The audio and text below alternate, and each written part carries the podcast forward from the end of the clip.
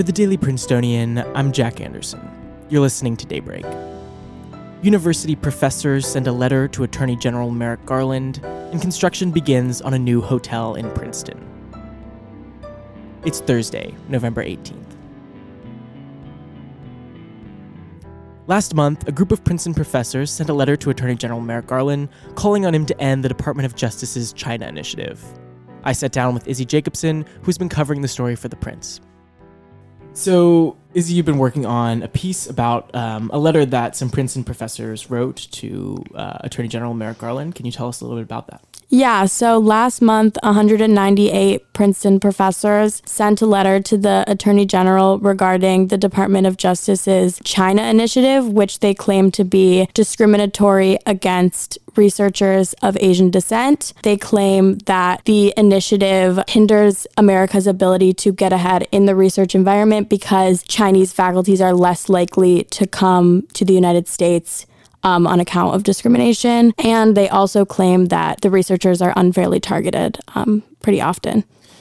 So for listeners who aren't familiar with the DOJ's China initiative, can you tell us a little bit about it? Where did it come from? What does it mean? So it was formed under the Trump administration 2 years ago in 2018. And the narrative at the time was China is stealing all this academic information from our universities, from our labs, and we need to counter that actively.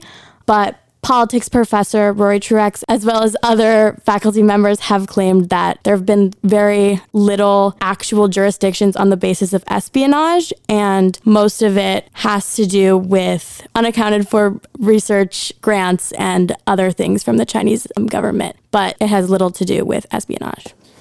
And so how has the China initiative played out on Princeton's campus? And what are some of the reasons why professors are adamant that it be changed? Professor Ying Yuan Zhu of the Mechanical and Aerospace Engineering Department here, as well as Professor Kai Li, who is not mentioned in the article as he was out of town and we couldn't reach him. The two of them put together this administration along with Professor Truex, claiming that they had been unfairly targeted by the university in regards to sort of interviews on the basis of the China initiative. Zhu claims that he has no affiliations with the Chinese government, and yet he was asked 3 times by the university about his affiliations with China and had to spend ample hours reviewing his CV. He also claims that they asked about the number of Chinese names on his CV as if he had been including researchers of Chinese descent that weren't accounted for by the university.